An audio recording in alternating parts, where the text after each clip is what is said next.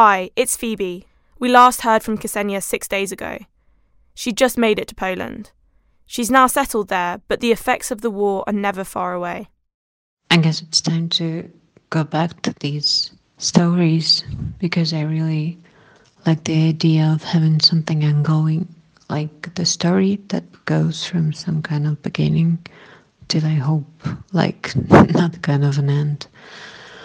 Well, my son does not enjoy his Nutella because I forbid him, but still he has lots of candies and lots of other things. But we're going back to our regular life with like very much less sugar than we have here. And of course, I see that everybody wants to kind of, you know, soften him and give him the best. And so do I. But this is really hard because he wants to be with me all the time and I want to have some time for myself just to be in peace. But he's always like touching me and shouting and screaming and crying, and all these sounds mixed with doors that he, like, you know, he pulls the doors or like presses them like really, really badly. And the sound reminds me of the sound of shooting. And today there were three times when he did it and these doors they have some kind of windows. There is some glass installed in the door the wooden one. So when he did it i was like you know really scared once.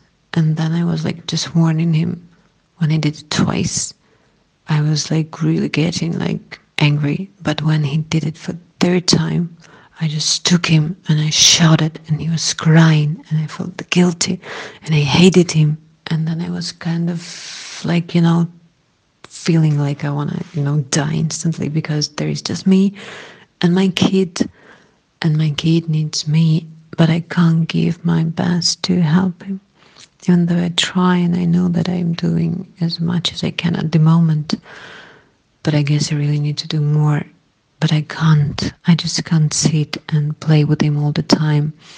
And at the same time, he really has to kind of take care of himself too, because otherwise we just won't survive.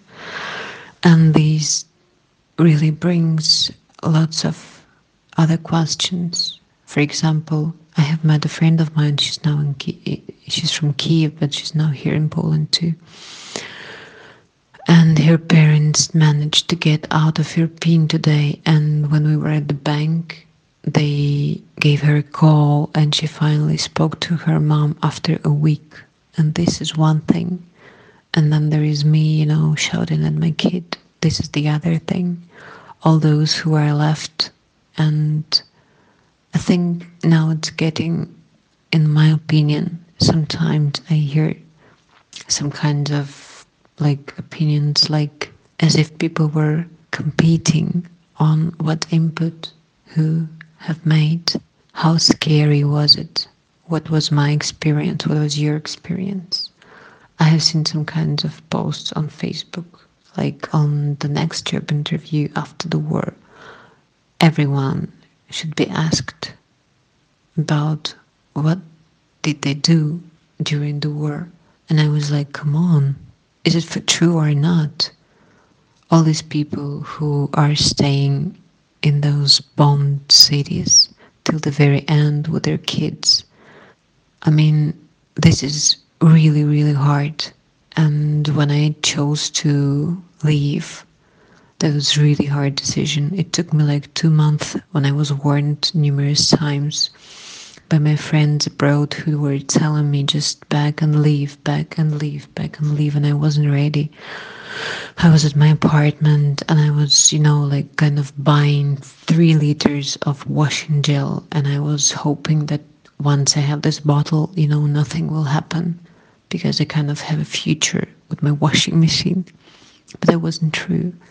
So when I actually left, I have spoken also to some armed people from armed forces, and they told that like you have to choose either you're a civilian or you are a military. If you are a civilian, you have to leave and do not make you know do not cause any problems for military people on this um, war scene. It means just eliminate yourself from what the fire is. And this is what I did. And um, having a five years old kid, being in a foreign country, and being blamed for eating a European breakfast and not knowing what will happen next and not knowing whether Ukraine will make Russia stop, whether something will be left from Ukraine, being unable to talk to my closest friends because everybody is engaged in survival, being unable to get any kind of support that I used to have because in these circumstances we just can't support each other like we used to, not knowing what will happen, what will my destiny be, who will take care of my kid if I will get sick, if something will happen to me, because there are just two of us right now. And my parents are in Kiev Oblast. And she, like my son, he asked today, we have had a video call with my mom, and he asked, I want to go to you. I want to go to our village. I want to go there already, right now. And she said, No, baby, it's too cold outside. It's snowing and there are no kids to play with. He said, Okay, then the war will end and there will be no snow and then I will come. And she said, Yes, kid, of course. And this is like, I just can't afford myself these kind of feelings right now.